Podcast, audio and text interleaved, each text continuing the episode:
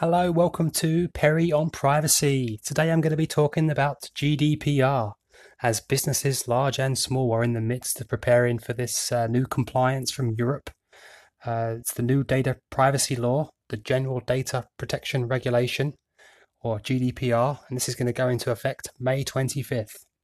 So it was passed by European lawmakers to create a harmonized data privacy law across all EU member states, and its fundamental purpose is to support privacy as a fundamental human right, and require companies that handle personal data to be accountable for managing that data appropriately and give individual rights over access to their personal data is processed.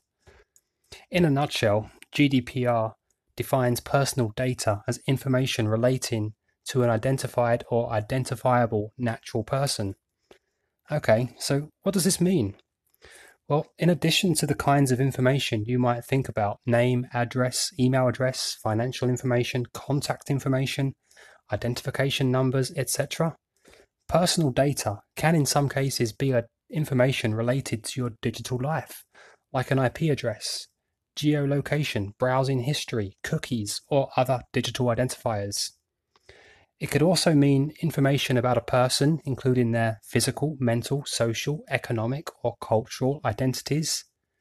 In short, if information can be traced back or related in some way to an identifiable person, it is highly likely to be personal data.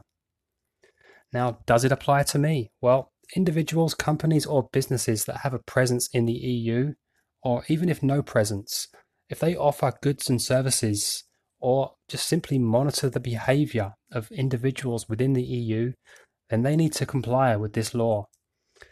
It, uh, it can mean that an EU citizen could even be visiting a, a business overseas, and then I'm not sure if it's going to comply then, but uh, it's, it's definitely open to interpretation.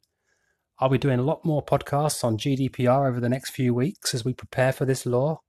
And as always, guys, if you've got any questions, you can reach out to me on Twitter and uh, just leave a comment on my blog. Thanks for listening. Bye for now.